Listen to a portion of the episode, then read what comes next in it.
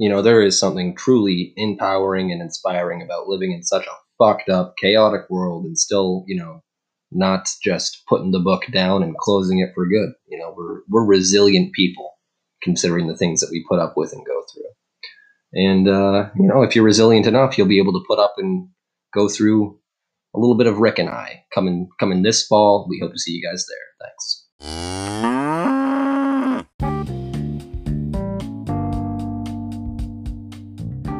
The Daily Depression Show, coming this fall, hosted by Chuck and Rick.